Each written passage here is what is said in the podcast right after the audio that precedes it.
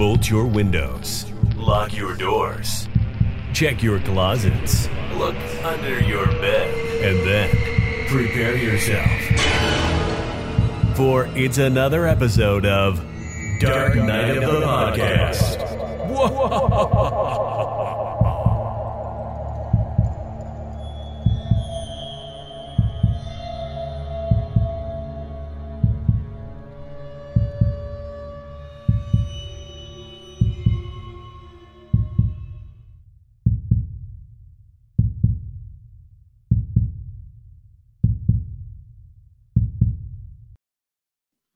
Gobble, gobble, gobble for those who celebrate. It is Thanksgiving week, something I am thankful for because I get time off of work. But but most people are thankful for Thanksgiving because they get to gather around a large table with their family and just have a feast. And I, I feel like in, in this particular case with this film we're covering, hey, your family might be a, a giant table of mannequins and you might be putting plaster on their face. How exciting is so much plaster. yeah. Anyways, guys, uh, it is Thanksgiving week, so happy Thanksgiving to those who celebrate. Uh, we have a, another episode here coming at you. Roger is still on his little, um, what do you want to call it? Sabbatical? Does that sound professional? Retreat. his little retreat. He is on his retreat still. So I am joined by a, another guest. And those of you who uh, subscribe to our Patreon, which you should if you have not done so, because there's like tons of um, tons of bonus content or extra episodes up on the Patreon. I think I think there's like 65 episodes up there, including like 25 full length ones. But if if you are a patron, at our tier three level, but you're familiar with the guest that we have on, uh, my guest co-host tonight, because he uh, a couple months ago was so gracious to step in and, and do one of our Patreon episodes uh, when Roger was filming Meat, and we covered uh, what was it, uh, House of Death, Death Screams. Really good one, yeah. I that was one that was one that I found like when I was randomly browsing like an antique shop and it was just sitting there on the shelf, and I was like, huh, this is kind of a strange place to find this. Yeah, and you know, slasher fans, I think they grew up like in the '80s. Like I said in the episode, will remember that that was like a staple on like AMC. So if you want to hear that episode, you'll have to join the Patreon to check it out. But with that said, my guest for this evening is Bret Laurie. Hi. Thank you for for agreeing to come on and do a main episode. I, I, know when you did the Patreon, we talked about having to have you back for the, for the main feed, and here you are. So why don't you take the, a moment to for for those listeners who might not be familiar with with you, uh, why don't you introduce yourself? Tell a little bit about your your um, background in horror and you know all that fun stuff. Oof. Okay. Well, um, I'm a huge horror fan. Obviously, I've been drawn to spooky stuff pretty much my whole life. As a kid, I wasn't really allowed to watch stuff like The Exorcist, but in my like early teens and like early high school, I kind of just dove right into pretty much everything. Like I think one of my first like early horror movies was Army of Darkness, but it's more of a horror comedy, I guess. But anyways, my tastes are kind of everywhere. Um, I love 80s slashers, but I also love like the slower paced psychological stuff. Lately, I've been watching a lot of like Italian, European horror. But yeah, no. So I've edited for an art education publisher for the past eight years. Um, and on the side, I do freelance editing for indie horror authors. Um, a few years back, I was writing film reviews for a horror blog. Um, and through that, I was invited to an online writers group where I met my first client. So from there, it sort of snowballed. And um, now I have a few clients. Um, I've also volunteered as a PA for a short film and a pilot episode, and I uh, really hope to do something like that again soon. Yeah, awesome. You definitely have uh, a, a, diverse background, and, and particularly with everything you're doing with with not only like horror as a horror fan, but like the editing part of uh, helping indie horror authors like get their stuff polished and out there. I find that very fascinating because that is um, that's one of my favorite things kind of just like helping people see their project to fruition and um, it kind of really inspires me to want to create more. I, I kind of put my own writing on the back burner um, but lately especially this past summer i kind of started writing a novella and i don't know i'm thinking about getting back into it and uh, yeah, so being surrounded by creative people really inspires me to be creative. Yeah, and coincidentally, you're editing, I think, two uh, two projects for two past guests host on this podcast, uh, which is which I, I think you know we, we we talk about the indie horror community and how you know at the end of the day it's just like just a small little circle there's all there's all these connections you can make to other people and it just uh, and that's kind of why i love indie horror or or like horror fans in general because uh, a the circle is so small and if you it's large but in theory it's not large because everyone somehow is interconnected whether they've met at a con or whether they work with the person it's just it's really fascinating but uh yeah so great to have you on. And I know, um, you know, you you chose a film that actually has been on my list like since I started the podcast, um, because I, I genuinely feel like this film doesn't necessarily get talked about um, enough in, in terms of just how an effective, creepy little unique piece of horror cinema it is. So with that said, why don't you reveal what film you picked and and maybe uh, just why you chose this specific film to talk about? Uh, so we are reviewing Tourist Trap today. Um, it came out in 1979.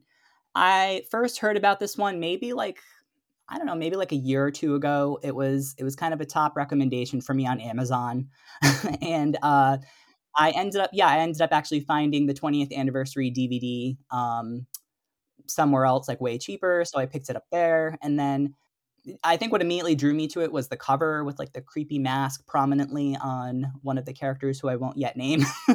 Uh, the red scarf around her neck her hands holding a camera.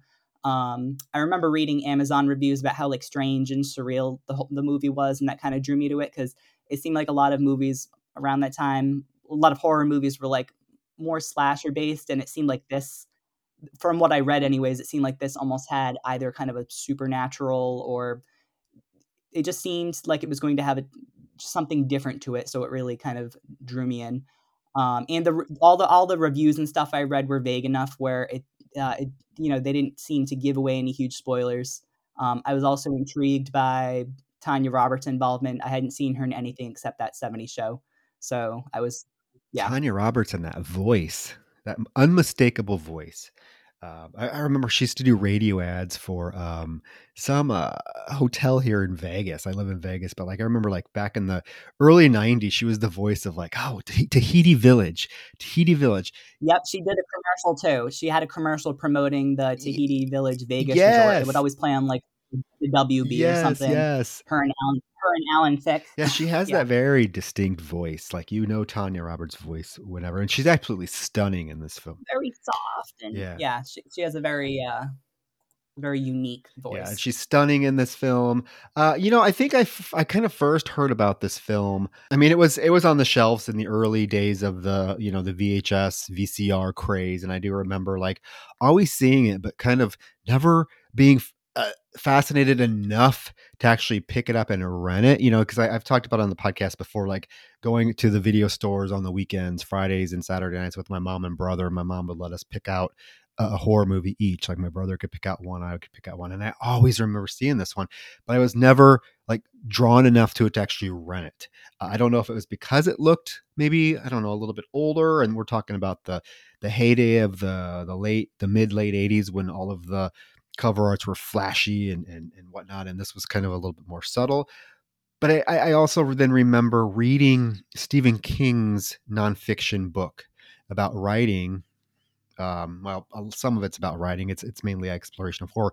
Danse Macabre, and in that he devotes a lot of time to this film. And I read I read that book maybe in like eighth or ninth grade, and he just praised this film as one of the scariest films ever made as one of the of, of having one of like the best opening scenes of any horror movie um, and he also gets into like um, some of the production stuff and how he thinks that Chuck Connors ultimately was miscast, but the film still works. And that's kind of when I first heard. Oh, really? Yes, yes. He has this whole thing about how he really thinks Chuck Connors was miscast, and it's like you're you're, you're just watching him rehash his character from um, the Rifleman, and I don't know if you know this or not, but the original choice for this role, they wanted Jack Palance to play the the role, and he turned it down. And Chuck Connors was actually the third choice. Oh. yeah, I know. It kind of it kind of saddens me because Chuck Connors is actually, I think he's creepily effective in this. I, I, can't even I I can't imagine somebody else in this role now that now that I've seen this movie a few times. Like he is Mr. Slausen. Mr. Slausen. Oh, Mr. Slausen. yeah, we'll we'll get to her. Um, mm-hmm. but no, so I read I read Stephen King's recommendation, and you know, at that time I was obsessed with Stephen King, so I was like, okay, the master of horror has spoken. I need to seek this movie out, and I did, and I was just like, fuck, how did I miss this? Because there are so many things in this film that to me are like some of the most uh, haunting, memorable unsettling images in horror movie history. Um, I'm sure we'll get to it, but yeah, no. For me, I think I think one of the most unsettling things is kind of the look of the mannequins, where like the bottom part of the jaw will drop open, kind of like a marionette puppet. Yeah. Yeah. Oh my gosh. Yes. and well, it's tour. So yeah, we are discussing Tourist Trap, 1979, which you know, I do think that over the course of maybe the last couple of years, it's gotten a little bit more attention because I know, like, oh, one of those horror T-shirt companies, Fright Rags, Cavity Colors, Terror Threat. I don't know. They did a whole tourist trap line of of T-shirts maybe like a year ago. I missed it. I know, but at least I, I think that people like true horror fans. I don't want to say true horror fans because that sounds like I'm gatekeeping, but like um, uh, uh, what's the word I'm looking for? Uh, horror fans who have watched extensive amounts of horror are familiar with this film. And, you know, the setup, we can get right into it if you're so obliged. Yeah, I, I have a quick thing. Um, so the movie is uh, co-written and directed uh, by David Schmoeller. Schmoeller. Mm-hmm. Schmoeller. uh, Schmoeller. Yeah, he also directed The Seduction, Puppet Master, uh, so he's he's no stranger to horror, but this was actually his first movie. Yeah, and I, and I feel like he was he was rather young when he directed this. Um, he had to have been. I also know that the first choice to direct the film was John Carpenter. He was probably like, "You can't afford me." they could, yeah. Basically, that's what it was. So, since David Schmoeller co-wrote the script, the producer was like, "Well, no, you're directing." Uh, he also went on to direct, like in the early uh, mid 90s a movie called Two Little Monsters which is a true crime based story. Here I am with my true crime you know knowledge. That whole murder Jamie Bulger murder back in the uh, UK that happened in the early 90s where those two like 10 year old boys abducted that little boy from the mall and killed him. Uh, David Schmoeller directs a film that's kind of based off of that story just, just, a little trivia there just a little trivia um, for my true crime fans. One more bit of trivia: production designer, the production designer on this movie, Robert A. Burns. He also worked on Reanimator, Texas Chainsaw Massacre, The Hills Have Eyes. So I I feel like it kind of you can tell almost, yeah. Yeah, well, this film has uh, a lot of talent behind it that are responsible for for other horror films in general. And we'll get there, but um, like okay, so let's get right into it. The film opens up.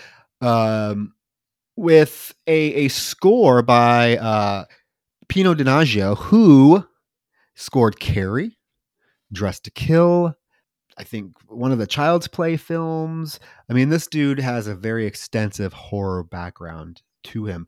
I okay, so here's the thing. I like the score in some parts of the film, but in other parts, I kind of think it's uh, out of place. Um, and and the the moment that it really hits me is this opening score where it's almost sounds like a circus theme. Um, do you know what I'm getting at?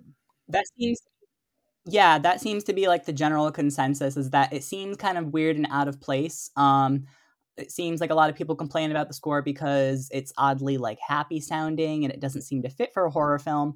But also, like, I think part of me thinks that it's like obscurity and kookiness kind of works because eh, like wouldn't this be exactly what would be playing in like a jovial killer's head as they sit on the floor and play with dolls? You're right and i also got i got that because i was thinking about like this is this sounds like you know something you would kind of hear playing like in the background of some creepy silly kooky roadside attraction right? You walk in and you have all these mannequins and you have this kooky Sure. circus music playing. To me, it was just really jarring, though. Like, It's not the classic like slasher music opening. no, no. But the film, I mean, we get what I do like about the film is we just get right into it. We we we focus it on Woody. that opening that opening shot of his abs and his crotch. He has his shirt. He has his he has a shirt unbuttoned. He stops and takes a a swig from his uh, canteen, and his glistening, sweaty chest and abs are all on display. I'm like, okay, okay, I can see, I can see Woody, Woody getting it. the uh, the traveler's canteen, yeah, and the hat that obviously screams "I'm a traveler." Yeah. Well, so we find out he's rolling a tire down the street, and then we we we kind of shift focus to his car, which has gotten a flat tire, and we have Eileen. She is just a lounging out next to that car while she's sitting there. The, the the group of the remaining group of friends pull up in their little jalopy, and we have Molly, Becky, and Jerry, and we find out that yes, Woody. They got a flat tire. Woody brought a spare, but alas, it had no air in it. So he has to that spare looks perfect. He's like, yeah, yeah, he he is rolling this spare down the road and it obviously has air in it. If this if this spare did not have air in it, you would not be able to roll it down the road. He'd be c- carrying it. It's it's a perfectly fine spare. And I, I just think Eileen just, you know, she just sent him off to, to be rid of him. I don't know. But he gets to this old gas station and I see this movie compared to the Texas Chainsaw Massacre all the time. And I can see why. There are so many parallels between this film and Texas Chainsaw Massacre. oh, the setup, like, oh, needing to get parts for the car, needing to go to the house. Need, yeah, I I can see like the mirrors. Yeah, An old gas station, right? There's a gas station in Texas Chainsaw Massacre that's kind of, of a, a prominent thing. But Woody gets to this old gas station. It's called Oscar's Eats. Now, I don't know what in the fuck possesses him to think that this place is even open. This looks deserted. Like there are tumbleweeds blowing through it. And he walks right in like you're like he, he's expecting to literally see like a full mechanic team working behind the counter. yeah. This is clearly an abandoned storefront. Yeah, But he goes, he's, can I get some service? Well, no, because the fucking place has been closed for 30 years, Woody. Come on. But he goes in and we hear this like moaning from the back room, which kind of sounds like sexual a little bit. it's like, oh, oh. I like probably wouldn't go back there. Just you know, but I mean, I guess he did walk up. That I mean, we don't really have any in- inclination of like how long he walked there, but I guess I guess he he's there for a reason, so why not? I think he knows what he's doing. He's, he thinks he's going to be walking back in that back room and seeing somebody get railed because it literally sounds like sexual moaning. He's all trying to play innocent, like, oh, is anybody back here? And you just hear this, oh, oh. He goes back in this back room and there's a, like a, a figure, like this woman figure laying on a mattress on the floor. Kinky curly wig. Yeah, these mannequins. Whew. But he goes to approach it and it like pops up and laughs hysterically at him. and it, this is like in the first five minutes of the movie too. It's it's like wow, this is we're already like full into it. That's what I say. I, I do like the fact that this film just goes balls deep right from the beginning because, I mean, all hell breaks loose in this opening scene. Let's be real. I mean, once this mannequin pops up, like windows close, doors close by themselves. Um, you know, he's trying to get out of the window. Uh, a mannequin, half of a mannequin's body, like busts through the window and scares him. And then we get that fucking closet. He opens that closet, Yeah. and that fucking bald headed, that fucking bald headed mannequin. That is the thing of nightmares, fucking nightmares. my favorite dummy in the opening sequence is is yeah is that one that pops out of the closet. Uh, fun fact: the, the the crazy laughter that you, yeah, you hear is actually an archival recording of Dallas McKennon's voice. He he's done like a bunch of Disney movies. He was like a hyena in Lady and the Tramp. He also voiced characters in Pinocchio, Sleeping Beauty, 101 Dalmatians. He's also the voice of uh, Ripper Roo uh, in, Cra- in the Crash Bandicoot video games. I don't know if I'm sure somebody listening is familiar with like that crazy blue kangaroo that is like the first boss in the video game. Anyway, so this guy has a crazy like amount of voice acting, and you could tell he's he's just nuts. Oh yeah. Oh yeah, this thing is this thing is nightmarish. It look kind of even it's it's hideous. It's all like contorted, bald. It reminds me of like that punch, Punch and Judy. Wasn't that wasn't that what that hideous? What was that one from? uh What was it, Mister Rogers? What was that, Lady Elaine or something? That hideous thing with the big nose. I I can see. Do you know what. I'm talking about? Yeah, no, with the, with the kind of yeah, I can kind of see it. Yes, and it's just like, and then you got that head that fell on the floor that's like laughing, and then you got that, you got that broad, that dark-haired mannequin that's just like rocking back and forth slowly, just opening her mouth every once in a while. There's like three or four dummies like ganging up on him, basically. Yeah.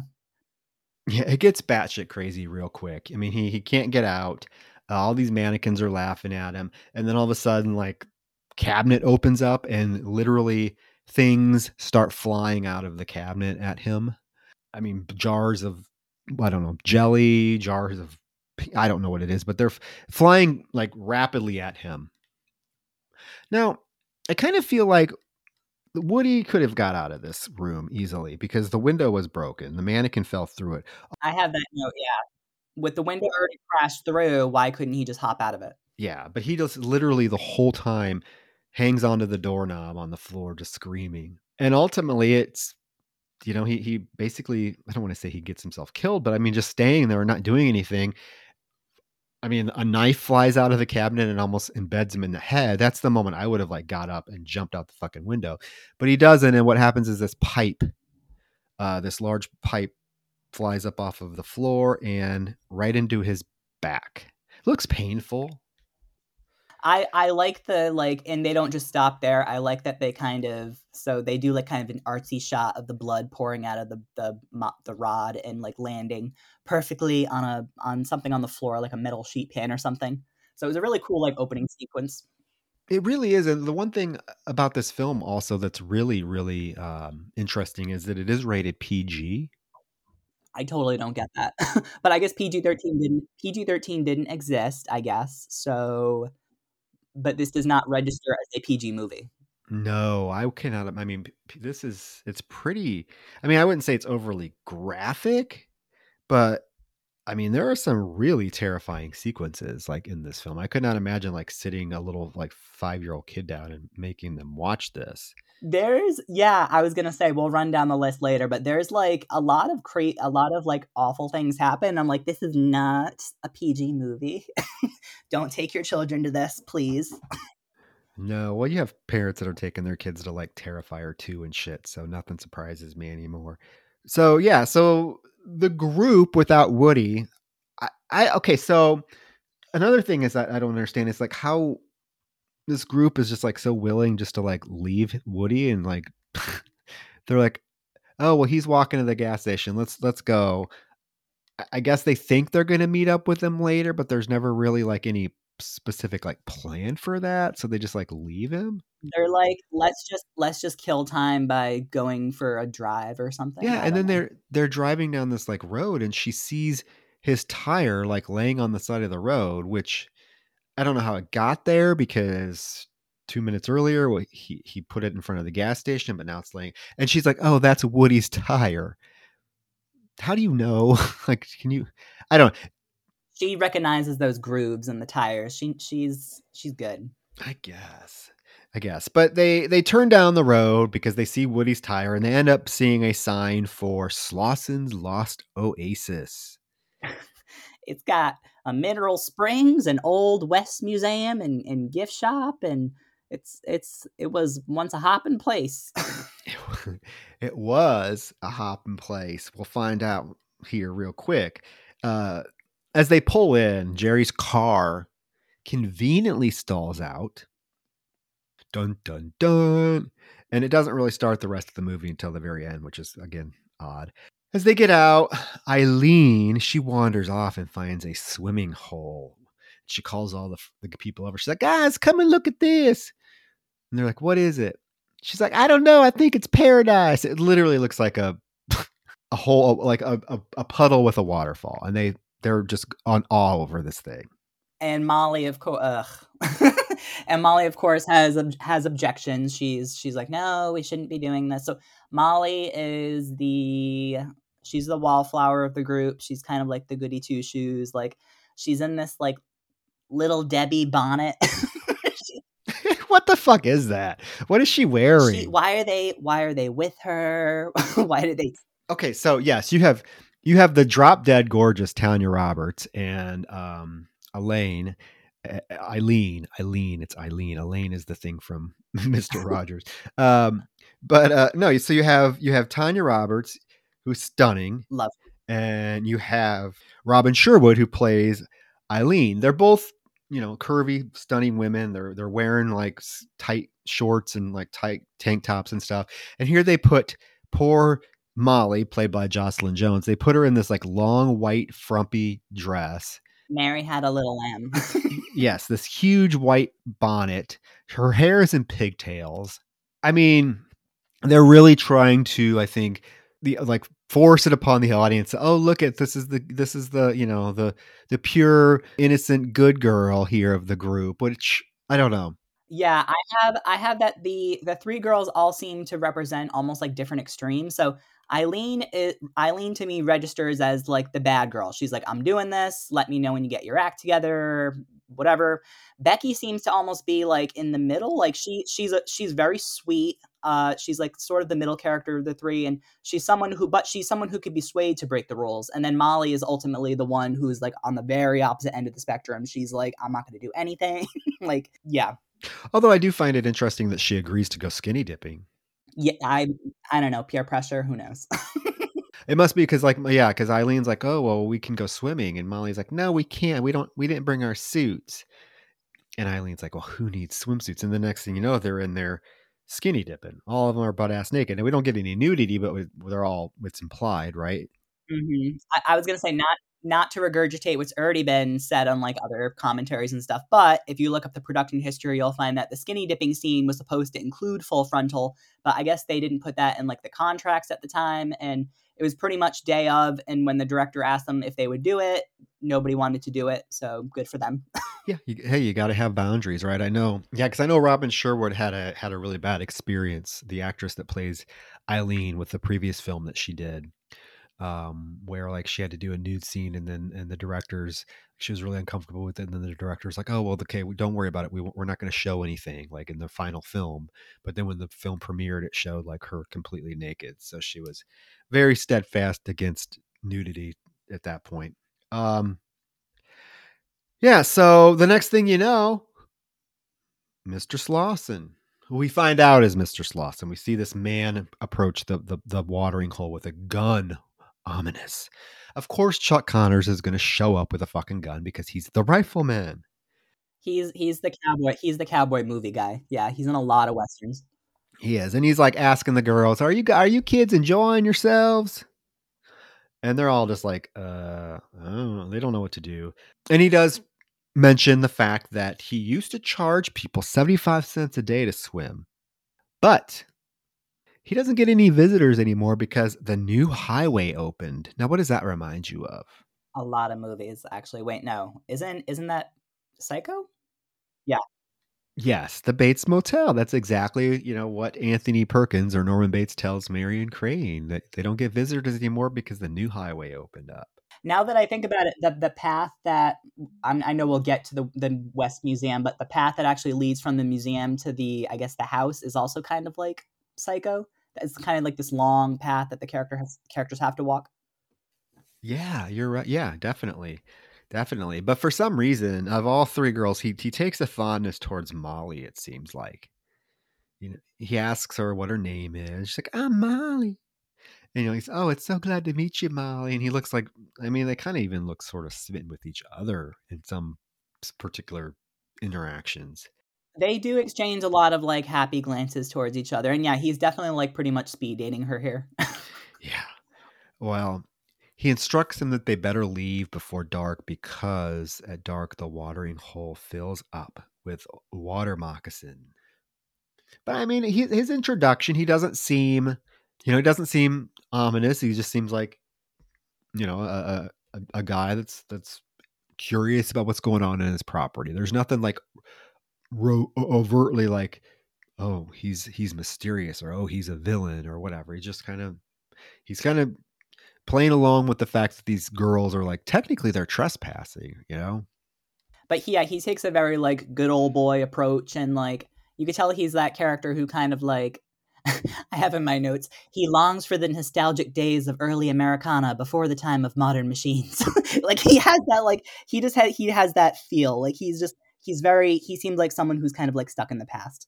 Oh, very much so. Very much so. The fact that yeah, there's a lot that's revealed through dialogue here coming up that he is definitely one that is longing for the day, the good old days in his mind. The girls get out, they get back to the car, and Mr. Slausen is there and the car still won't start. So Mr. Slausen invites them to go back to his place so that they can figure out, you know, a, w- a way to fix the vehicle if it's possible. House of Wax totally copied this part. House of Wax 2005. It's like I was like, oh my god, so many, so many scenes in this movie are also in House of Wax. yeah, well, and it makes sense because there is definitely, I mean, there's parallels between, the whole idea of of turning people into into plastic mannequins and things like that that run through this movie yeah that were carried over in the house of wax. I mean this movie actually i mean yeah i mean there's a lot of of references to other films and other films did later reference this film it uh, seems i was just like counting them as we as was watching. I was like okay this reminds me of this. Oh this reminds me of this. I mean you get a whole bunch of stuff going on in this film but yeah, they get back to his his house, which ends up being the Slausen's uh, Museum. It's like a wax museum. It's full of mannequins. They go inside. It's full of mannequins, uh, all kinds of shit. Taxidermy, or sorry, it's full of mannequins. It's full of taxidermy, and as Eileen says, junk. Where'd you get all this junk? I mean, and he has this he has this conversation with them about like how you know he used to be in the army army he was kicked out and then he spent some time in jail and all this stuff um and that his past really as he tells molly let him learn what living was all about. And molly's just like very like nodding smiling. She's like she's very engaged. Everyone else is kind of just you can tell they don't really want to listen but yeah they're just like this guy's not shutting up but man, uh, but we also find out that that his brother made the mannequins because Eileen is like, "Oh, these mannequins are so lifelike." He's like, "Yeah, my brother made these." And you know, he he was so good at making mannequins and wax figures that the city hired him. I I snorted when Eileen was like, "Oh, these are so lifelike." I'm like, "Girl, these are literally department store mannequins. Calm down." they, yes, they try to make yeah half of them. Yeah, I mean, that's I, I, was thinking the same thing. She was just in awe of it, and it looks like something you'd see at J.C. Penney wearing a bra. You know, I mean, I don't. Uh, but he also he but these mannequins are special, Brett, because he he turns them on and they actually can perform little skits. oh, the the whole animatronic, what Davy Crockett and what was the other one? There was it was ugh, a Native American, Davy Crockett. Yeah, they can shoot their guns. They can they can you know do all kind. They can move. I don't know, but all, when they're doing this, Eileen also looks out the window and notices a house, and and she asks him who lives there, and he says, "Well, it's Davy." Davy, who? Davy Crockett. I had to separate him and whoever else is in here. Uh, and then he leaves. He's like, "I'm going to go help Jerry with the truck. You girls stay here. Do not go snooping around." He tells them because of coyotes. And when he when he leaves, what is the first thing Eileen do, does? I, uh, she's being too nosy for her own good. Like, there's no reason for her to have this like strange kind of obsession with wanting to go into the house. But like, yeah, she she is drawn to it for some reason. I, is it because she wants a working phone? Because they do try the telephone, but he said uh, I don't need to make any calls, so he doesn't have a working phone at the museum. But who does she want to call? Is my question.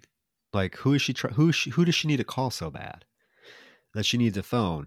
And, and then secondly, like, yeah, she she says she wants to go to the house because she finds something very suspicious about Mr. Slausen. She thinks he's hiding something. I wish they'd given her a better like reason or I don't know, like what what made her suspicious? Like I don't know. I mean, yeah, because he's done really nothing so far that to me would be like, oh yeah, he's a weirdo or he's he's suspicious, as she says. Uh, mainly because he tells them not to go to the house. She she's automatically suspicious and wants to go check it out. I don't know. I feel like Eileen's just a troublemaker. Well, and also there's that it's that classic like if you tell someone not to look, you know, they're gonna look. yeah. No, she's just a troublemaker. She she goes immediately and she heads to the uh to the house.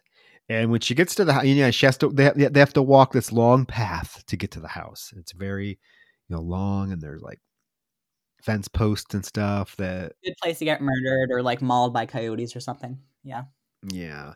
Well, when she gets to the house, she hears these voices coming from the inside. And I love the fact that these people, these these tourists, they have no concept of like this is somebody's house. I probably shouldn't just walk right in. Like she literally walks right into this house. Like can you ever imagine doing that? Just like walking in? I yeah, I don't understand. I mean, but I, I also feel like kind of the buildup of it is very much like Texas Chainsaw Massacre as they're walking to that house for the first time and going in. But yeah, just the goal of her just to to walk into this house. And and she goes inside and she immediately hears these voices again. And she kind of snoops around and she gets into the living room and we see there are two elderly people sitting in rocking chairs.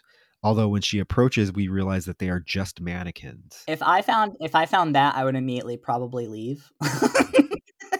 well, especially the one the, the grandmother one is rocking by herself. Yeah, I I'd be like, this isn't a normal place. no, I don't. Although that grandmother mannequin's probably my favorite in the whole movie. I don't know why. She just looks so grandmotherly. She has a bun in her hair. She's just like very stern. She's like I think she even has a line later in the movie. She does have a line later. She's very stern. She's like, "You better watch yourself." And she's just rocking back in that chair. Um, she's like, "Oh my god!" And then she hears someone call her voice, and she thinks it's Woody. So she goes into another room, and this room is like full of mannequins. This is a creepy room. This is probably the creepiest room. I mean, we've only been in like two rooms so far, but like this is yeah, the ones in here, especially the way they're like lit and their eyes and like I don't know, they're and also all the mannequins in here have like these giant grins and yeah, creepy. Well, she takes a scarf from one of the mannequins and puts it on.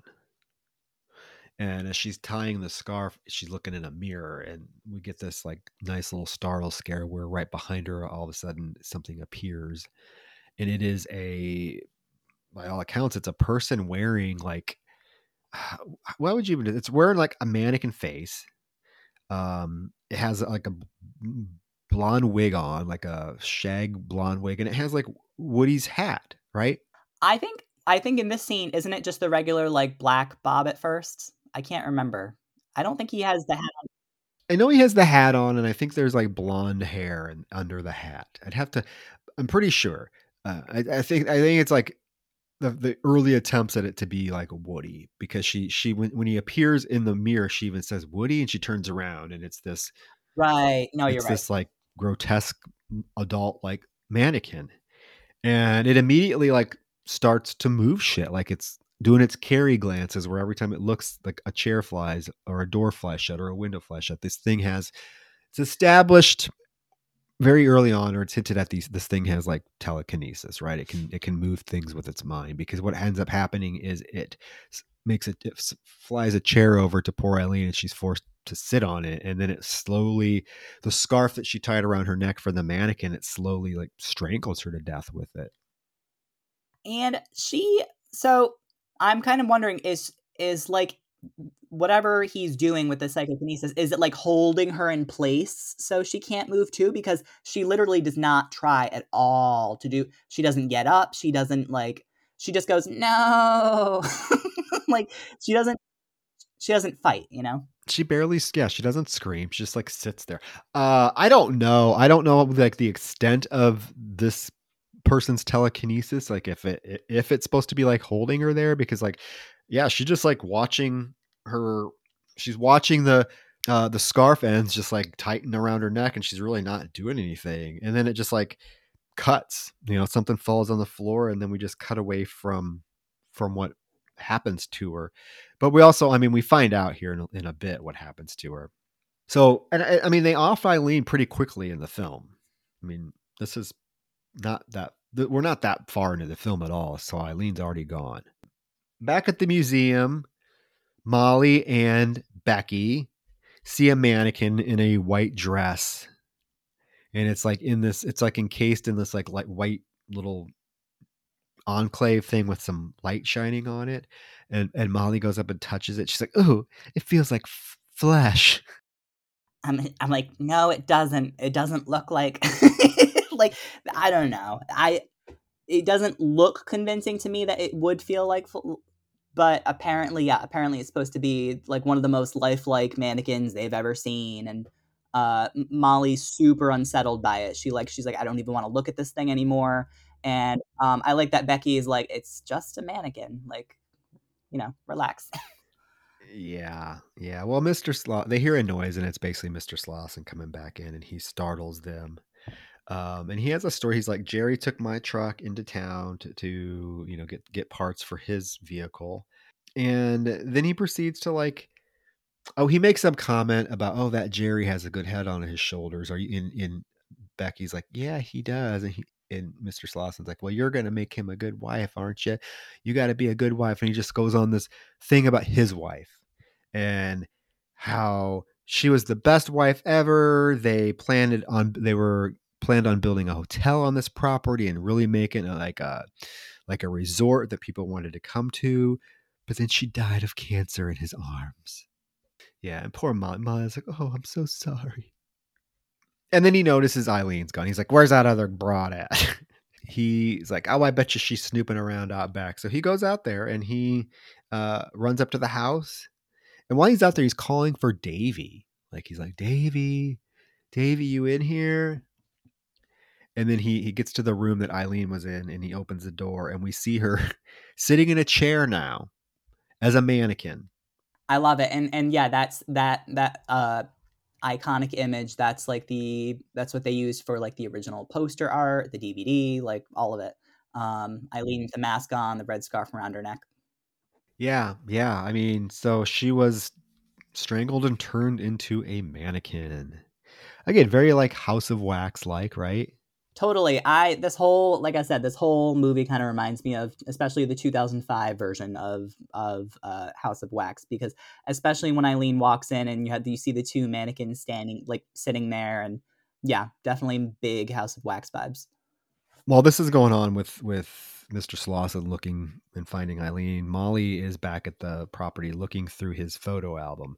And of course, Becky's like razzing her, saying, "Oh, you're nosy. You sh- he wouldn't appreciate you looking at his photos." And she's like, "No, it's on the coffee table." Giving giving Molly a taste of her own medicine because Molly's the one that's always like, "Oh, you shouldn't do this." Oh, yeah, oh. that was funny. I thought it was funny. Yeah, uh, but she as she's flipping through, she sees a photo of a woman that looks exactly like the mannequin. She's like, oh my God, Becky, look at this. So they go back to look at the mannequin. And when they do, Mr. Slausen comes up behind them and, and realizes what they're talking about and just says that he loved his wife very much. And that his way of remembering her was to make her into this lifelong mannequin or this lifelike mannequin. I would have been a little like creeped out. They don't seem very super creeped out by it, but like he he kind of spins it as like it's kind of a a way it's almost like a shrine that he's memorizing her and and so I sort of get it.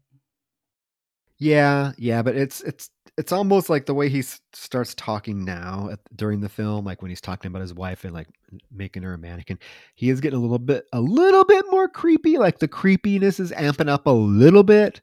Like it's still not enough to be like, oh, we need to get the fuck out of here, but it's starting to get a little bit more, you know, tangible in terms of okay, there could be something going on with this. He says he's going to go look back for Eileen. He didn't find her the first time, and he grabs a gun to go look for her. You're like, what the fuck are you doing? yeah, with a gun, Becky says, and he's like, fine, no gun. So he leaves it. Now, these girls, I mean, okay, so why didn't they just go with him to look for Eileen? Like, he literally leaves and he even had a gun. He could have taken a gun for protection if they were worried about anything. Doesn't Becky? I feel like Becky at least tries to ask. To, doesn't she ask like, "Hey, can we please go with you?" And he's like, "Nah, it's best you ladies stay put." That could that could have been later in the movie, but like I'm remembering that she does try. I think you're right. I think you're right. I can't remember if it was this point or the point when he first goes to look at her, look for her.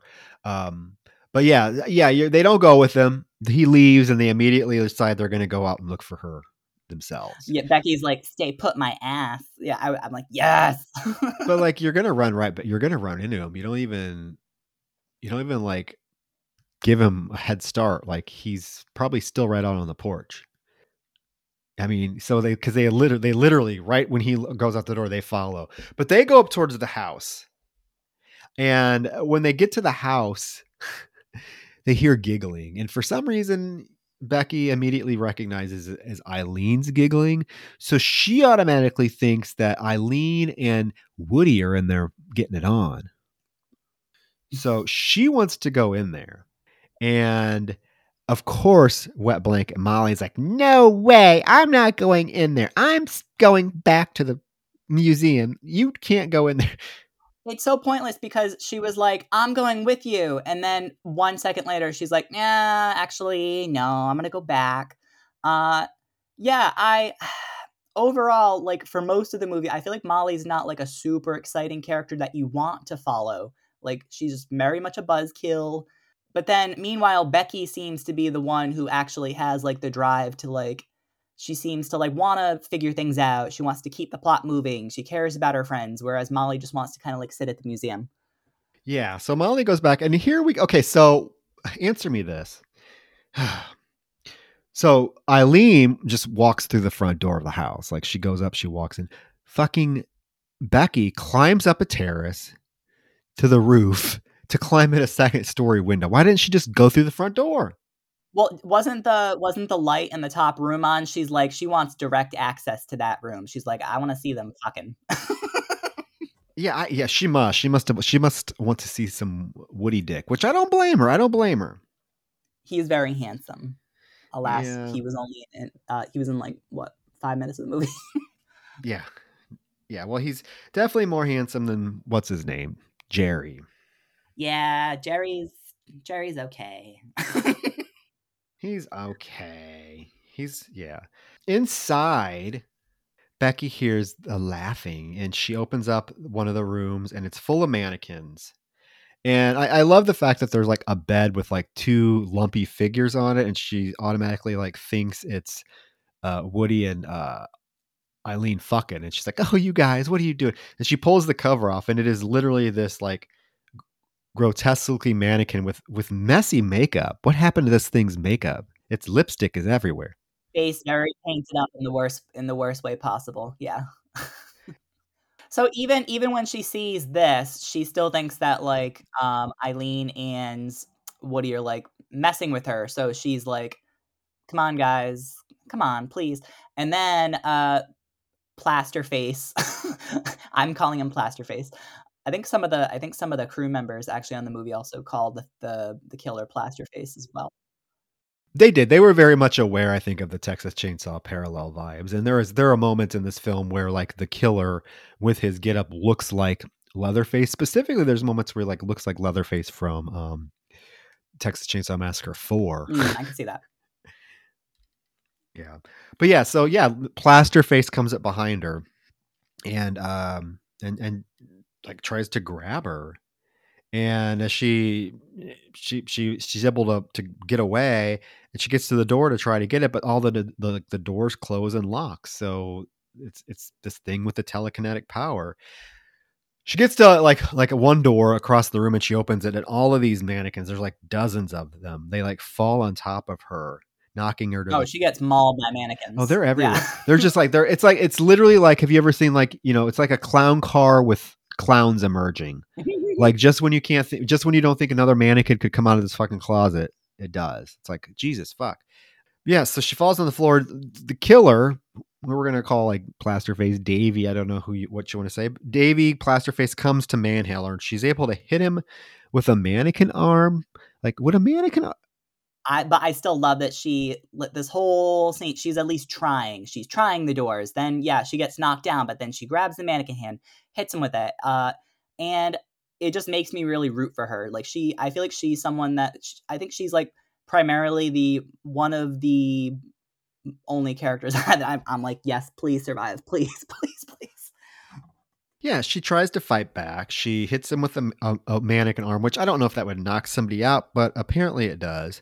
But then this is when the mannequins like gang up on her, and they get they must be mad because they start swaying, and this is when you get the that score that kicks in with the with the breathy ah ah ah ah.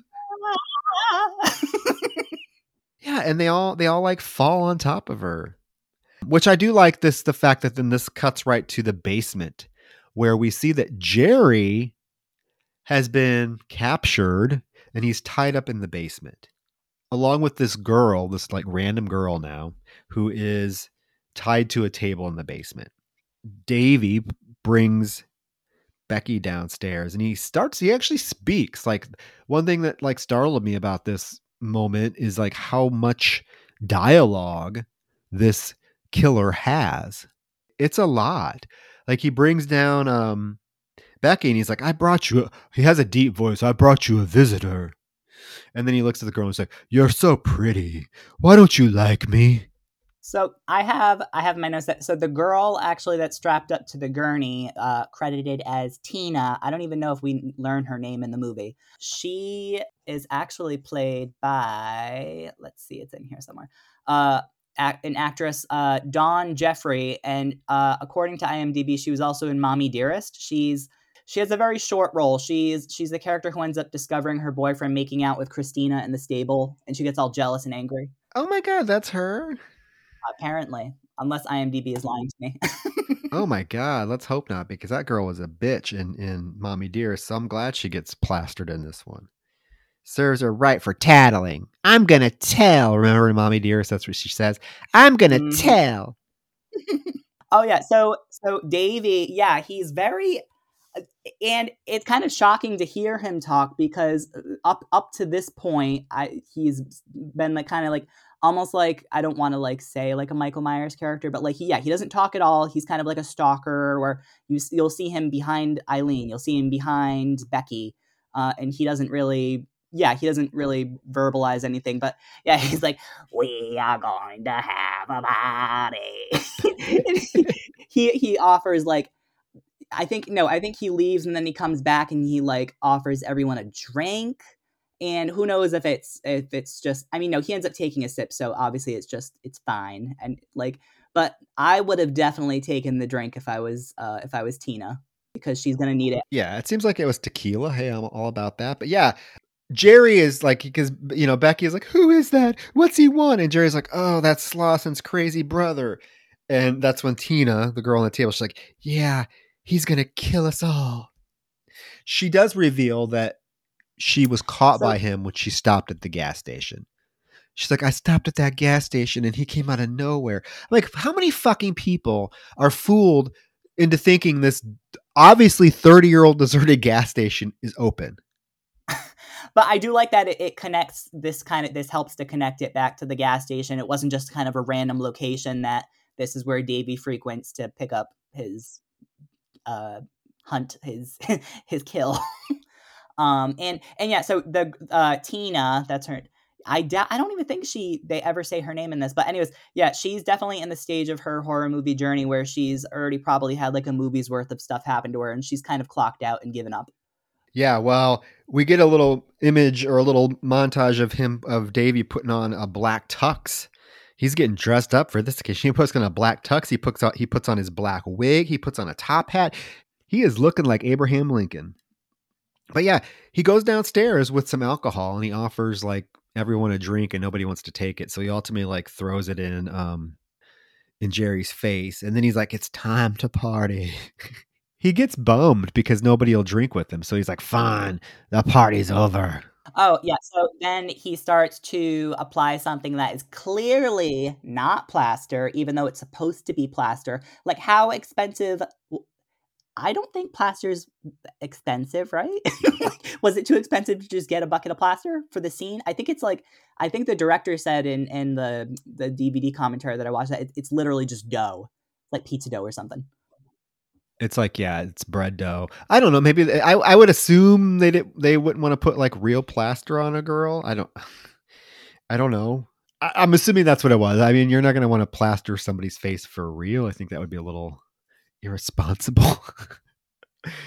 Unless, yeah, unless I- I don't, he doesn't seem like someone trained in the ways of doing that thing where you put the straws in the nose first.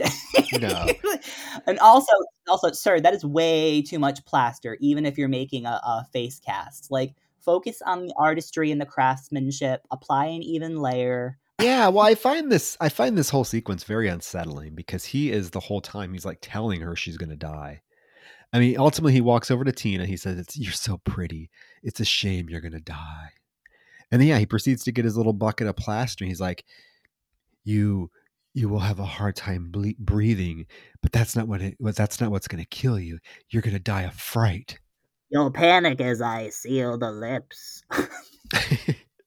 he straps her head down and like literally starts to pile on, you know, plaster. And yeah, he's like, he is taunting her. he's got a whole yeah he's got a whole like montage of just like and now the eyes your world is dark You, you, you can't breathe, can you? It's getting harder to breathe. Your heart is going to explode from fright. and then he describes how like the plaster's like nice and cool at first but then eventually it starts to burn yeah it's it's a very morbid macabre like not registering as pg to me You generally, and here's the thing that makes it creepy. A, it's a horrible way to die, but let's remove that from the equation. You rarely, rarely see a slasher movie villain like taunt their victims. Do you know what I mean? Mm. I mean, I'm talking like verbal taunting, like you're going to die. It's going to be. No, you don't see Jason doing that. You don't see Freddy doing that. You don't see Michael Myers doing that. You don't see Leatherface doing that. You don't see slasher villains like literally providing a commentary on their victims as they're killing them. And I think that's what makes it so creepy is he's just so like matter of factly telling this poor girl she's going to suffocate. Your heart's going to I mean it's it's quite unsettling. It's really um kind of a, a an icky scene to watch. Yeah he's very much like buckle up you're in my world now you're going to become one of us uh it's it, it almost seems like a, a ritual that he does yeah And you do, yeah, you do see the moment that she dies. Like she tries to take a breath and she just like, she dies. And he's like, yeah, you're so pretty. You're one of us now. And this whole time, Jerry has been like bi- biting in his, uh, his constraints. So he's actually gets away at this moment and he is able to attack a little too, too little too late, Jerry, because this poor girl is already dead. But he, he does attack Davy and they, they struggle and Davy gets the best of him and we get this moment where Davy like grabs him by the throat and like lifts him up against the wall like off of the floor. I do like the score at that moment. It's very uh I like it's like a strings or whatever, but like that's like cl- a classic horror movie moment where they put the music in the right spot for that like is he going to get strangled right then and there? Yeah. Oh, absolutely. Yeah, because Jerry's Jerry's fate throughout this movie is oftentimes not 100% determined. Like we don't really know what happens to him or, you know, I think that was kind of a a little bit of an odd choice to do throw you know, he he comes and he goes as we see. So back at the museum, we get this like little moment where like the phone rings and Molly answers it, but there's no response. But then she realizes the phone's not even plugged in. Like she realizes that like the phone cord is cut.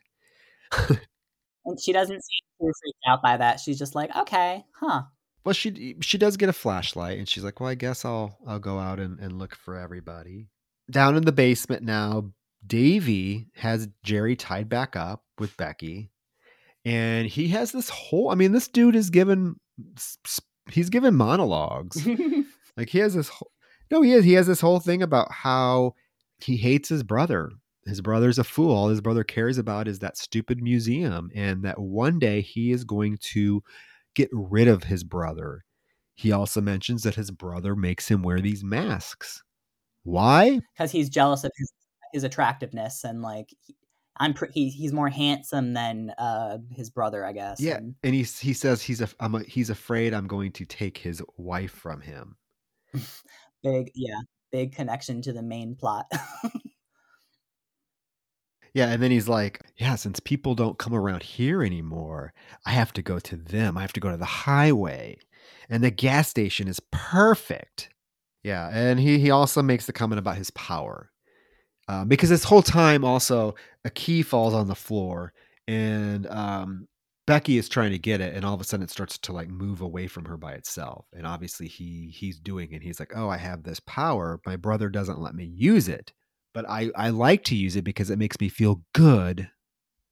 So now we're getting a Carrie tie-in with the whole telekinesis, obviously. So it's like Texas Chainsaw Massacre, Carrie, Psycho, and we're getting all these House of Wax, and um, I, I like how on it like he he actually shows a little bit of vulnerability here. Where he's like regarding his ability, he's like, but it actually scares me. Sometimes I don't really know what I'm doing, and that kind of reminded me of of Carrie a little bit because when the whole the whole prom scene with Carrie, she she obviously lost control. I doubt she wanted to go that far, and but it, it seemed like she thought everybody was laughing, and obviously not everybody was laughing. yeah, no, I get it. I totally agree with you. Yeah, I do think there's um definitely some parallels between the idea of yeah, if you have this power, how how easy would it be to lose control under certain circumstances, right?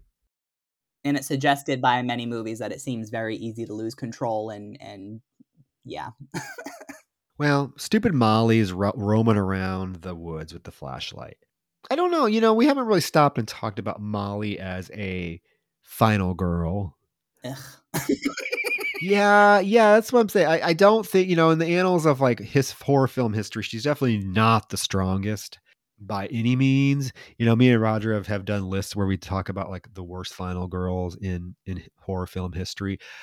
I guess I've never considered her even for that list just because she's so forgettable. Like there's just nothing remotely interesting about this character at all yeah, she doesn't she doesn't have a lot to do at the beginning of the movie. Like I don't even think she talks she, she I don't think she talks for the first time until like 15 minutes in. So like she her big moment is definitely like the set I will say she steps up towards the end, but yeah, for the most part she really like she just she's very she's that character who's kind of complacent and she doesn't want to do anything and she just sits and like mopes and she's just a, she's a buzzkill. I don't like her.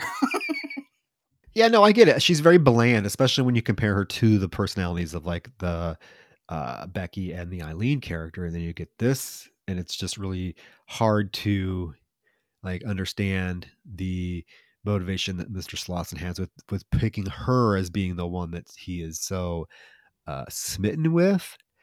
Mm. And I get that she's oh she's this sweet little innocent, you know, but I don't know. There's there's just something about her, and I don't I don't think it's the actress. I just think it's that what's characters wasn't really all that well written. Mm. Um, in the grand scheme of the film, there's not a lot for her to to do. But she's out in the middle of the woods. Uh, when she hears her name being called, and she's like, "Who's there? Who's there?" And all of a sudden, Davy busts out of the trees, and he's holding. He, now he's wearing a blonde wig, like he's looking like a luscious blonde Bob, looking like Debbie from Addams Family Values. when he's carrying he's carrying Woody's head, Woody head, the mannequin Woody head, and he's like, "My friend wants to say hi," and all of a sudden, this thing's jaw like pops open, it screams at her. Ah! I mean, it's terrifying. It's terrifying. And she runs through the woods. I mean, and he's chasing her. This is a good, like, this is a, a very parallel, like, Texas Chainsaw Massacre scene of Sally Hardesty running through the woods. We get that here. Um, at one point, like she falls and he jumps out and he's like throws the mannequin head at her, and when it hits the floor, like or hits the ground, it like turns turns towards her and like screams her name. I'm like, so I, I, I, I have. We finally get a little bit of effort from her. Like she hops a fence. She climbs and hops a fence. So I'm like, yes, she's doing something. no, she does. I mean, unfortunately, it doesn't. It doesn't really last long. I mean, yeah. but she does she let she does at least give a good chase. Uh, she continues to run out onto the road where she runs into Mr. Slausen pulling up in her in his pickup truck, and she immediately gets in and tells him, "My God, some horrible man in a mask was chasing me." And this is when he's like, "Oh my God, that's my oh, brother." Oh, yeah. And she's like, "Well, we got to do something. We have to call the police." And he's like, "Well, first of all, let me you know, let me try to contain him. We're going to go back to the house. I'm going to turn on the radio because that generally lures him. And she's like, no, I'm not going back there. He's like, well, the hell you are. Let's go. Uh, and he's like, he wants to know what like what mask uh Davy was wearing. She's like, oh, it was some like doll mask. He's like, oh, that's him trying to look like me. I that that was that's a stretch. I know it is a stretch. I'm like, what? I mean, I I don't I don't get it. I don't get it. But he's like, yeah, he's always wanted to look like me. I'm the older brother. That's another that's another 2005 House of Wax thing where you have like one good brother, one bad brother. Um so many parallels. So they get back to the house. He tells her to wait outside. He actually gives her a shotgun. Um, she's like, I never fired a gun before. He's like, just point and pull the trigger. You'll be fine. The way, so the way she's holding this thing, I was like, oh my god, she's gonna end up like the kid from Planet Terror. Yeah. um, yeah. She looks so awkward. But yeah, he goes inside and she's left alone. And, you know, she's waiting, she's waiting. He's not coming out. And she gets her big Jess from Black Christmas freak out moment where she's she gets to scream. Because remember, Jess in Black Christmas is like, Phil, Bob, answer me, please, answer me. She gets really freaked the hell out because, yeah, you, you start hearing coyotes and who knows if it's actually I've never even thought about this, but who knows if it's actually real coyotes or if it's or if it's uh the killer Davy d- doing like a kind of a ventriloquist thing with some of the puppet uh some of the dummies, who knows. But yeah, no, she's like, Mr. Slausen! Okay, Mr. Slausen, let's go, please. yeah, she's like, Mr. Slausen. She's like screaming because he's not answering her. She's like, Mr. Slausen! And then she hears them. She's like, oh, thank God. But all of a sudden, fucking uh, Davy, like, we see him come out from around the truck. I love that so much. It's it's another like th- there are definitely moments where like I said, I don't want to compare to Michael Myers, but yeah, there are definitely those like signature like horror movie moments where I- think all three girls have all like Eileen, Becky, and now Molly. They all have that moment where it's like it's behind them and they can't see it, and it's slowly making its way towards her. Yeah, and he slowly comes towards her, and she's like, Mr. Slausen! Of course, no answers. But uh, hey, what does this bitch do? She wastes no time. She fucking shoots. She pulls the trigger. She steps up final. Uh, Like I was proud of her in this moment, but of uh, but of course, uh, you find out. Uh, I mean, I'll let you. they are They're blanks. She shoot because he gets up and she shoots him again. He's like, "You shot me with blanks. Bang bang, you're dead. Bang bang, you're dead." And she wastes no time. She's like, "You know what? Fuck you. Okay, I'll use this as a fucking bat." She fucking takes the gun and bashes him across the head with it. I'm like, "You go, Molly." I was really proud of her in this moment for sure. Well, yeah, but the mask cracks and splits open, and you know he's trying to hold it on, but he lifts his head up, and the mask just comes off. And who the fuck is it? Mr. Slausen. It is Mr. Slausen, and she says, "You." you. And she takes off running into the woods. So we get another chase through the woods. She hears him coming. There's this. I mean, she's she's really trying. I got to give this broad credit. As far as much as I really don't like this character as a final girl, she does some smart things here in this moment. You know, with the gun, and now here because she does get into the water. Like she's like, "Fuck this! I'm gonna get into the, the middle of this fucking pond to, to try to you know get away from this maniac." So there's this really moment. Like, there's this moment where she's in the middle of this pond and and uh, highly effective. Like this this is one of the best shots in the film. He slowly like comes out of the water behind her and is like just lurking there for a second. And I'm like, fuck, that's actually a, a really cool shot. How did he get there before her? Telekinesis, he teleported himself. I yeah, I guess. I don't know. I thought the same thing, but I was like, oh, whatever. There's already so many things in this film that you just have to go with because they don't make a fucking lick of sense. But he does he does grab her and push her underwater, and I guess we're left to assume that she was drowned. But in the in the basement, we got back to the basement because Becky and, and Jerry are still down there. She's able to like push something she found. I don't know if it's like a knife or a file or something. She pushes it over to him so he can like start sawing the rope off. There's this little moment where Mr. Slausen goes to have soup and crackers with a mannequin. very kooky. I like this moment. The mannequin's voice in this just kills me. He gives the mannequin soup and he's like, Here, eat your soup. And the mannequin doesn't respond. So he's like, Oh, fuck. So he puts the, a mask on. He's like, There, is that better? And then the mannequin like pops up and the mannequin's like, Yes, I would like some soup. and Mr. Slausen's like, Would you would you like some crackers? Yes, crackers would be very good. I think it would have been way more interesting to dub um, Eileen's voice with with that with her character with the with the dummy with the mannequin. No. Yeah, true, true. I just like the I just like the way this man mannequin sounds. It's just so like matter of fact and so like creepy. It's like, yes, these crackers are very good, and then all of a sudden it's like head falls off.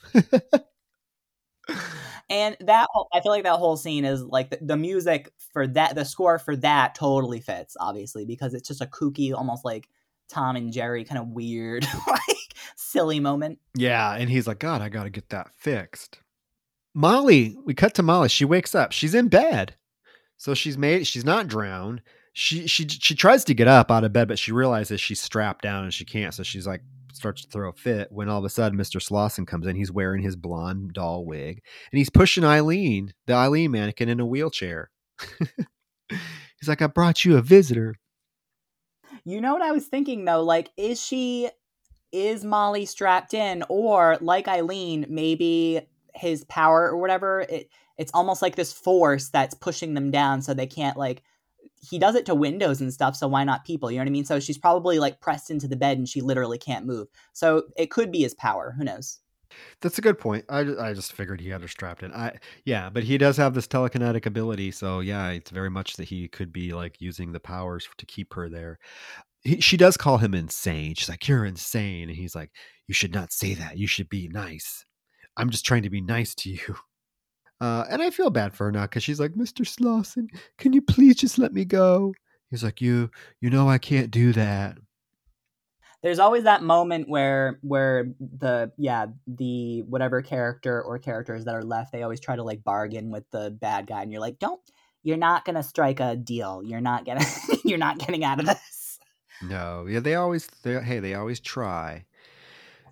Um, Jerry and Becky get free from the basement and they go upstairs to the hallway, which is full of mannequins. I love the scene so much. I know, I know. Davy, quote unquote, is in a room playing with baby dolls. he is like literally has two baby dolls he's talking from. He's like, oh, oh, oh, when Jerry and Becky like have to go by the door and he senses something. So he goes out into the hallway and Jerry and, and Becky literally have to act like they're mannequins. I mean, they're in the hallway trying to blend in with these mannequins. And once again, House of Wax totally that that whole hallway scene reminded me of like the movie theater bit uh, where the two siblings are like sitting in the audience and they're like pretending to be dummies and uh, yeah, another moment where I was like, yeah, they totally just they basically remade this movie. yeah, no, there's a lot. Yeah, you're right.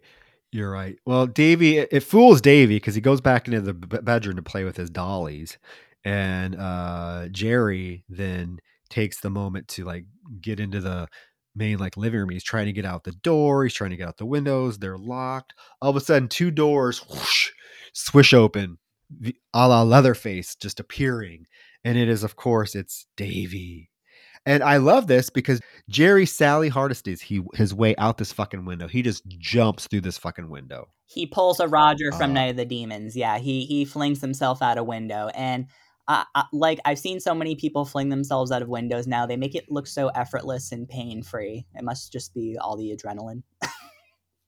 well, yeah, and he takes off running, and, and like Davy goes out there. he's like, "You can't get away from me, Mister." and I love the fact that we see Becky, like her ass, like t- goes out that window too, and she runs into the woods. I would have waited maybe just a few more minutes for him to chase after the other one before getting out. Yeah. Oh yeah, because he's still standing right there and he like so he like sees her take off running. And so she's running through the woods. She's not really paying attention to where she's going and she ends up like running right into Mr. Slausen. And at this point we know, oh fuck. Because we know he's the villain, but she does not know this yet. So he he picks her up and tells her he's going to take her back and get her fixed up in no time. So he he takes her to the museum, sets her on the bed, tells him tells her he's going to get his doctoring bag. And then she hears someone call her name. Becky. She's like, Woody, Jay. She gets up, uh, and she's like looking around, and all of a sudden, this like random door creaks open, and it is a mannequin of Woody. So, question: We have a mannequin of Woody, but then there's also like a headless Woody that like the the face looks totally different. So I'm like, does he have like a few different versions of Woody that he uses? he must have been so just enamored by Woody's by Woody's looks, by his manly looks that he's like, I need to have more than one of these. But as this Woody is revealed, Mr. Slausen is just uh, like, like in his chair laughing, and she's like, "What the fuck?" So she's trying to get away. Suddenly, all the mannequins come to life, and these are the animatronic mannequins. This is the Davy Crockett, uh, the cowboy, the and there's they start like shooting real bullets at her. and this is fine. And then so um, I said before that I didn't really mind the score too much, but this is literally the third time it's used. And especially here, it probably would have been better to go at something that sounded a bit more scary and sinister. Um, unless, of course, the like once again, unless the score's purpose is like let's just keep, uh, keep to, is to keep us with like Slausen in his head, like oh, this is just a light, playful, fun game that he's playing, even though people are dying.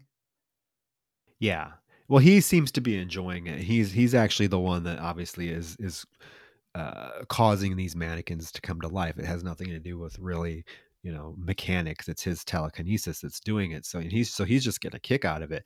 Well, they shoot at her. She she's dodging bullets. Uh, there's a moment where like the Native American uh, one throws a tomahawk at her and it barely misses her head. So she like tries to dart away and, and it, immediately throws a, a knife at her. And unfortunately, she doesn't move fast enough because it embeds itself right in the back of her fucking head. I I was devastated. but but I will say I'm so happy that she's in as much of the movie as she is. Like she's you know, she's not someone who gets killed off super early. She's literally in most of the movie. There's like 10 or 15 minutes of the movie left. Uh and yet her death is so good and it's very effective and like she she like dies sort of almost like sitting upright, like almost propped against a cabinet. Like it, it was very it was a very interesting choice. And yeah the I, I, was reading that the whole like so was it a knife or a tomahawk? Whatever whatever got thrown at the back of her head i guess there was like like the mechanics of it i guess she was wearing like a like a block or like a pad on the back of her head and they literally chucked so she probably felt that for real. She probably actually got hurt Probably, yeah. I mean, it, it's very effectively done, and I do like the fact that, like, yes, she doesn't die like instantly. You know, so many slasher movies or so many horror movies, like a, a character gets stabbed and they're immediately dead, like they just drop to the floor dead, or they get strangled for five seconds and they die.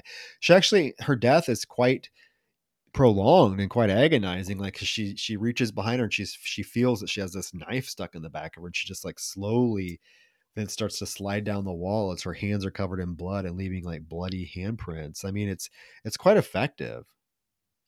Um, and I think yeah, no, in my Bloody Valentine, actually, the like the the main girl, like her supporting friend, actually has kind of like a drawn out death too at the end, where she's like, "Oh, I've been stabbed," oh, and they like they cut it out. Yeah, they cut it out of the uh I guess the theatrical version. So it's like in the uncut version that like it shows her like suffering a little bit. Um, and yeah, no, she definitely. I'm I'm kind of I'm glad that they gave her a lot to do in this movie. Yeah, she's probably the most dynamic character in the film. You know, they do they give her a little bit more personality. Eileen has some personality, but Eileen lasts literally like ten minutes. I mean, she's not in the movie very long. You know, I, I also love that Becky wasn't just like Tanya Roberts' character. Like she wasn't like she wasn't there just to be eye candy. She was like a very compelling character. She like she cared about her friends. She was curious. She was funny. Like uh, she's just like she was a joy to watch on screen. Oh yeah, she always is. She always is. But yeah, her death scene, you know, as as painful as it is because you don't want to see the character die, it's really really well done. Now we cut back to the bedroom, and now, okay, so I'm I'm curious. Molly like looks like sick and feverish all of a sudden. Like she she's in bed, like she's acting like she has like she's sick. She's covered in like sweat. Like, is she? What the hell is she have a, the flu all of a sudden? I was so confused about this. Does she drink something? Is that maybe he gave her something, or she's actually maybe this is the point where she's starting to hallucinate and go crazy? Like, I think she's just like she's in that she's in that stage of her whatever where she's just in shock, basically. It could be, but they really make it look like she has the flu to the point where like this ma- motherly mannequin sitting next to her comes to life and like wipes her brow. So that's actually the wife. That's actually the wife of the director at the time. yeah, I read that and he cut out her lines, so she was pissed at him. Because apparently that mannequin had uh, like the person had two lines and he cut it out in post production, so she got really pissed at him. But yeah, so this it, it leans forward, wipes her brow, and poor Molly's like, "Can you please take me home?" And it just turns back into a mannequin. And Slausen comes in. He's in his blonde doll get up, and he basically lifts her off the bed, takes her upstairs, sets her on the floor among the mannequins, and just has a little bit of telekinetic fun with her by making all of the mannequins come to life again and start opening their mouths and, and saying ah ah and it causes her to like fucking f- have a conniption fit she like freaks out She goes into a full break mode. Yeah. yeah she's like stop and then she like curls into a ball my so there doesn't seem to be let i think the whole purpose of the scene like you were saying is just to show that he's like messing with her because there doesn't seem to be any huge reason for this scene to happen like i don't think it does anything other to show that he's messing with her. Like why take her from the bedroom where she was in bed to this random room just to take her into his brother's room eventually? Like i don't know. Yeah i mean he's just taunting her. I guess he he he, he i mean it's part of his sadistic like play. I think he likes to be able to use these mannequins to taunt his his prey. I don't know uh, but he, I mean, because you can tell he's like getting a kick out of it. He's purposely doing it. Like there's little, gla- like we get intercuts with him glancing at the specific mannequins to get them to do their thing. oh yeah and he totally watches the whole thing with becky like he's just sitting there having a good time Yeah. Well, she's once she freaks out and he curls her in a ball, or she curls up into a ball. He tells her that it's basically time, and he picks her back up again and drags her into his brother's room, or the room that used to be his brother's. And she's like, "What are you gonna do to me?" And she's like, "He's like, I'm gonna take care of you, Molly." And he like sets her on the floor, and then he's like, "You know what? You're special. You remind me of your of my wife." i'm in danger this gets a little uncomfortable. He puts the wife's he puts a, the mask face of his wife onto Molly, and then he like starts to kiss her. Pretty much almost like starts to rape her yeah Yes, like forcefully, and she like turns away. She's like, "Please, Mister Slausen, quit it." And you know he stops, but then he's like looks at her again. He's like, "You're so pretty. You look just like her. You got to tell me you love me. Tell me you love me, Molly." And uh, she eventually gives in and says, "I love you." Oh, but then this next part is so creepy. You, uh, th- just the face that he makes. Well, he yeah he leans in and gives her a kiss, and then yeah he pulls back and just like goes. I mean, he has this reaction like You can tell he's having a flashback to that night he caught his wife and Davy like shacking up. yeah. He, I mean, he's visibly upset, and then he just like out of nowhere, like he admits that he killed him. He like he he just says, "I killed them both. Uh, I killed my brother and my wife because they were whoring around on me in my own house." And he's like, "A man has a right to kill."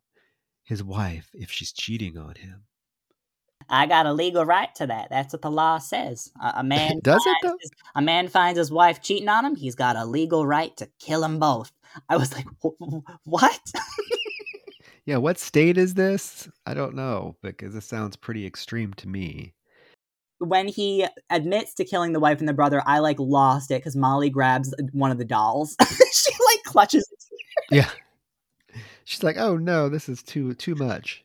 But yeah, I mean, he he admits to killing them both. Um so this whole time, you know, he he he's living it's kind of like a, a sort of like a Norman Bates thing. Like he regrets seems to maybe regret what he did. Um so now he's like taking on this personality of his brother that he uses then to to kill uh innocent people. Like it's it's definitely a, a dual dual personality thing going on here. Like he's become he becomes his brother at specific moments, and his brother's the one that does all the killing. Oh, for yeah. sure.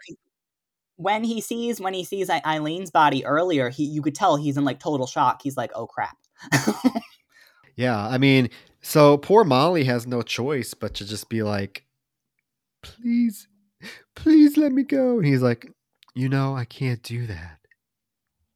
Uh, I can't let you go." And then all of a sudden, there's a fucking knock on the front door, out of nowhere. Out of nowhere, there's a knock on the front door, interrupting this very tense scene. And who is it? It's fucking Jerry. I mean, this Jerry guy just appears and reappears whenever. I mean, there's like no rhyme or reason to it. I could have done without this scene because to me, it's just like, uh, because I was kind of caught up in in the whole dynamic between Molly and Slausen. But but Jerry shows up and he gets in, and you know, immediately like Molly goes over to him and she's like, "Kill him, kill him, Jerry, kill him." I mean, and and Jerry's like, oh, I don't know. You need to stay. You need to stay away from us, or I'm going to hurt you. And Slausen is just like he loses it. He's like, you hurt me. and Molly's like, kill him, Jerry. And Slausen's like, he can't. And then she looks over, and so he had, so his telekinetic abilities are strong enough that he can turn a human being into a mannequin. Is that what I'm supposed to believe? Um, there's a lot of theories uh, about this movie that it's not just about him some people believe that he's literally just moving around the dummies and mannequins, right? But then there's also this uh, I've I've heard a couple of takes on it where it's like maybe he really is like this is this whole like tourist trap thing. Maybe he's like the master of this kind of not realm, but like that maybe these he's really trapping souls and dummies and he's not even aware of it or something. Or because you see the eyes moving and stuff, and um I don't know, even the whole like ethereal thing that a lot of the dummies do where they're like, ah. like, my question is, when did he have time to turn Jerry into a mannequin? I don't know. I was. Uh, this is really confusing. So I don't know if like that was. Yeah, I don't know. If it was it really Jerry that comes into the house at this moment, or is it a mannequin version of Jerry that Mr. Slausen is purposely having come? Uh, regardless, I mean, it's Jerry is literally turned into a mannequin in front of of Molly to the point where like Mr. Slausen rips his arm off and then rips his head off and throws it on the ground, and the body just collapses into a heap of plastic. I'm like, okay. I was a little confused with this part about how he's just able to turn someone into a mannequin like with telekinetic abilities. I don't think that would. I don't know. Uh, this part just didn't sit right with me. I could have used. I could have gone without this whole Jerry coming back scene. I think some people like the the whole like kind of crazy twist. Like they're like it's so it's so left field, and they weren't even. Yeah, you're not expecting him to be a, a again. but I feel like this whole. I feel like the last like 20 minutes, you start seeing whether you're seeing it through like Molly's eyes or somebody I feel like you start seeing more, it's like roughly half dummies, and sometimes you'll see like human stand ins. You'll see actual people just like standing in the background. So it could it could be that like maybe she seeing maybe molly seeing jerry. As jerry still i don't know. It's it's one of those weird like i guess open to interpretation. True and i guess you just got to go with whatever you know makes you make the film make sense to you i guess. I don't know. She's starting to see how real these mannequins look at least maybe to Slausen. Like she's getting a glimpse into what he he probably views all of these things around him as as friends who are animated and move and like are are actual people. Um, so I feel like she starts to almost go while she's starting to go crazy, almost like she's starting to see what he's seeing. That could be because then the mannequins, like all of the mannequins around her, then start to laugh again and move. And she has this another freak out moment where she's like, This is not happening. She's screaming, and he's like, Oh, but it but it is Molly, but it is. Oh, but it is Molly.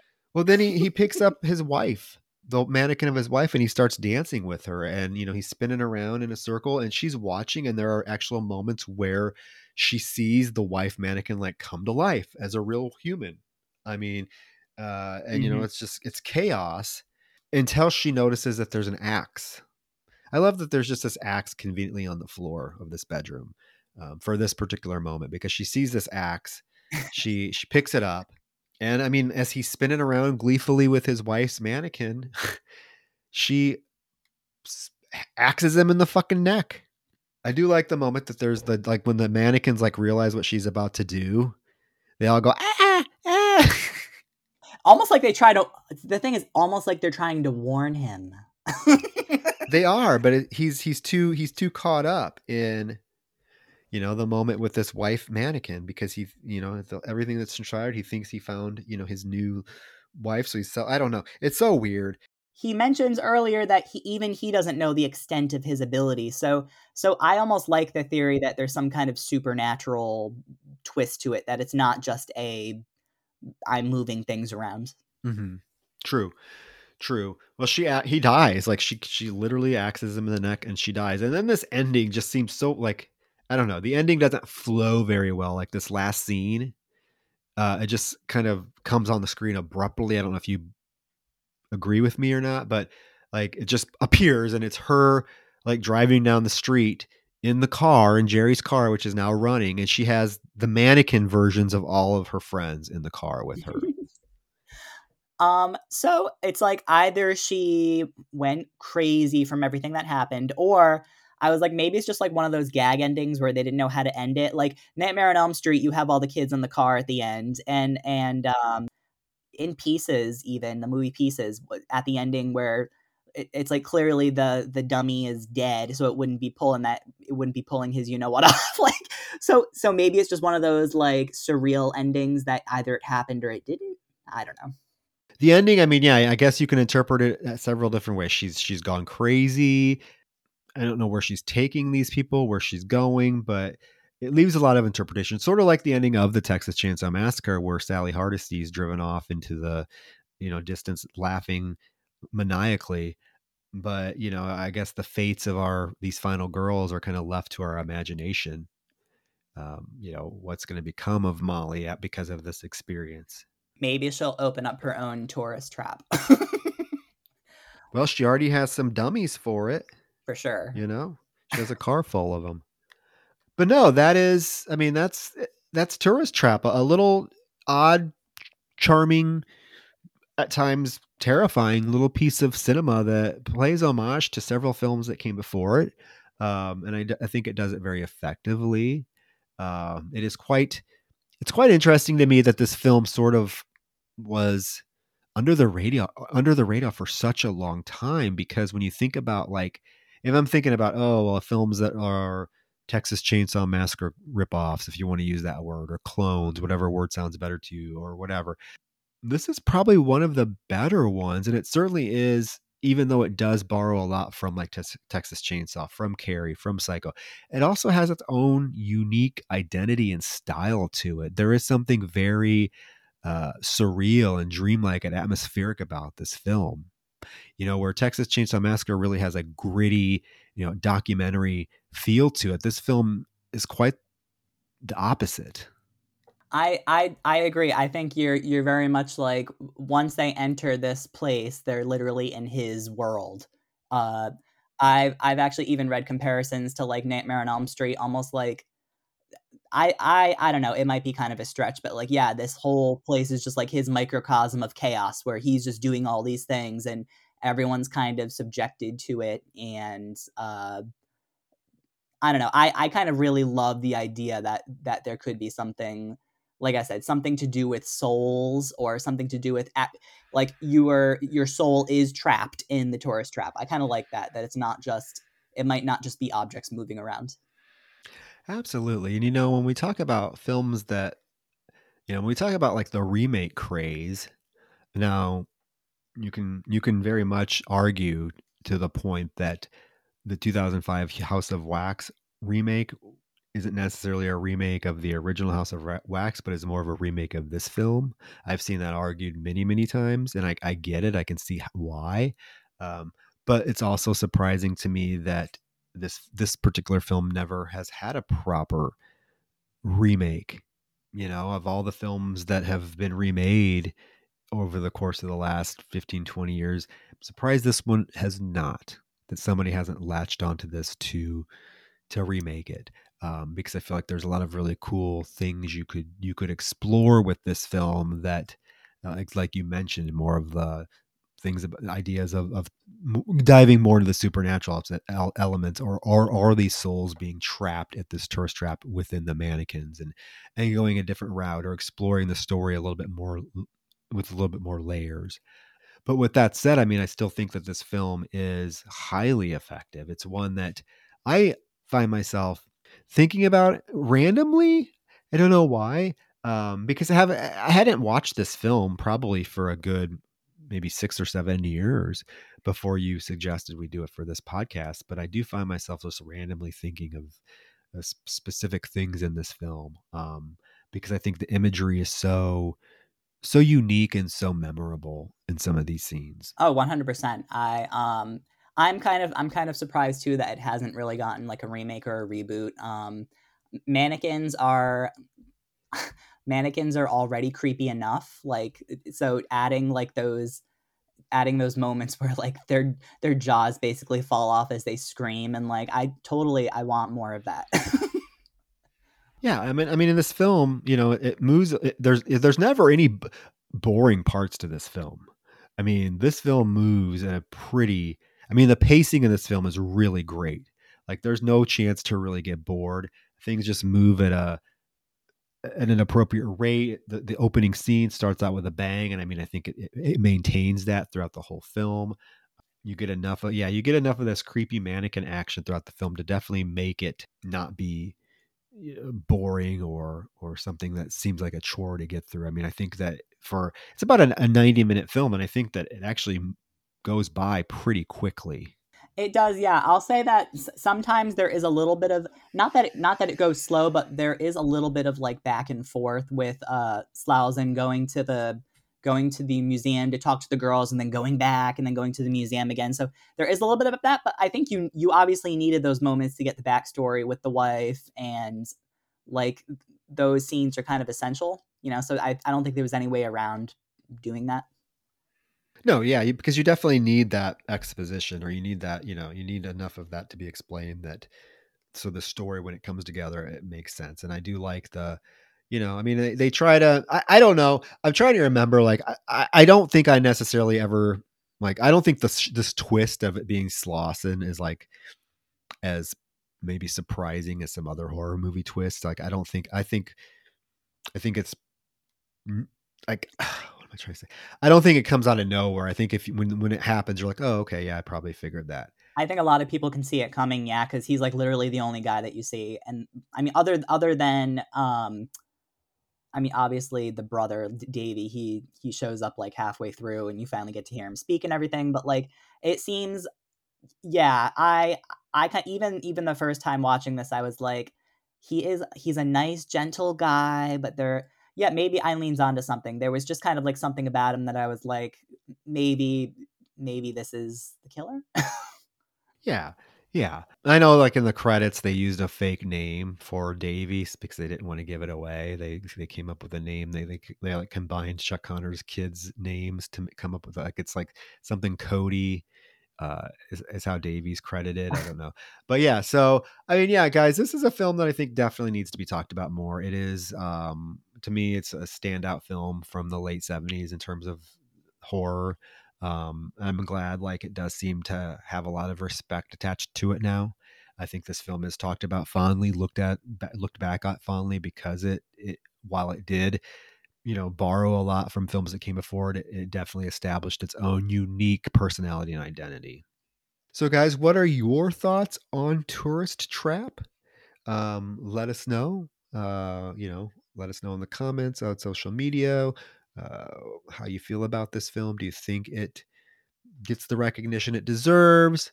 Uh, what are some of your thoughts? But um, yeah, I got to say a huge, huge, huge, huge, huge thank you to Bret for A, suggesting this film because, like I said, this is one that's been on my list since I started this podcast.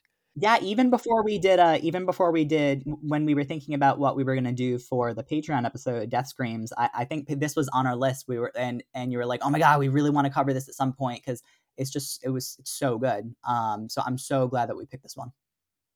Oh yeah, definitely, definitely. Um, yeah, and then I got to thank you for for coming on, um, coming on the show again. Now people got to hear you on our main feed. Yay! Yay! More reach. more reach. So speaking of that, why don't you, uh, well, before we end the episode, just tell people like if they if they want to follow you on social media or they want to know more about your what you're doing, what you're up to, where can they find you? Where's the best place for them to find you? Um, I'm mostly now pretty much just on like Instagram. I'm on I'm on Facebook a lot, but like I would say the best place is Instagram. Um, at Bretty Machete. um, I love that. Yeah, well, I created I created that username back in like I don't know 20 2009 to, no it, it was like 2013 or something but uh, i spelled machete wrong so it's actually machete with uh, two t's so ready two t's machete two t's Oh, I never noticed that. Yeah, I mean, stylistically, stylistically, it looks better, anyways. Whatever. Um, anyways, I yeah, I um, I'm on there a lot, just sharing stuff that I've been watching, and uh, it's primarily it's mostly just a horror account at this point. Um, but yeah, no, I I also have been um, like I mentioned, I've I've been uh, kind of jumping into freelance editing. So if you have like a short story or something that you're working on, or or like a novella, um, yeah, I'd be interested in hearing about it. Yeah, hit him up because I know. Trust me, I know that there are several talented individuals that are utilizing you to edit their stuff. So that is super exciting. Um, hopefully, it leads to to more opportunities for you. Yeah. yeah. But yeah, with that said, guys, that is Tourist Trap. We shall be back um hopefully next week. Uh, you know, Roger is, you know, he, he's still, like I said, he, when he's coming back is still a little bit up in the air, but I will, you know, I'm doing my best to to keep these episodes coming. We had a great episode last week with Mikey Manshot, and now this one, Tourist Trap. But yeah, guys, thank you for tuning in. Again, let us know your thoughts on Tourist Trap. And again, Bret, thank you so, so much. All righty. Good night. Thank you.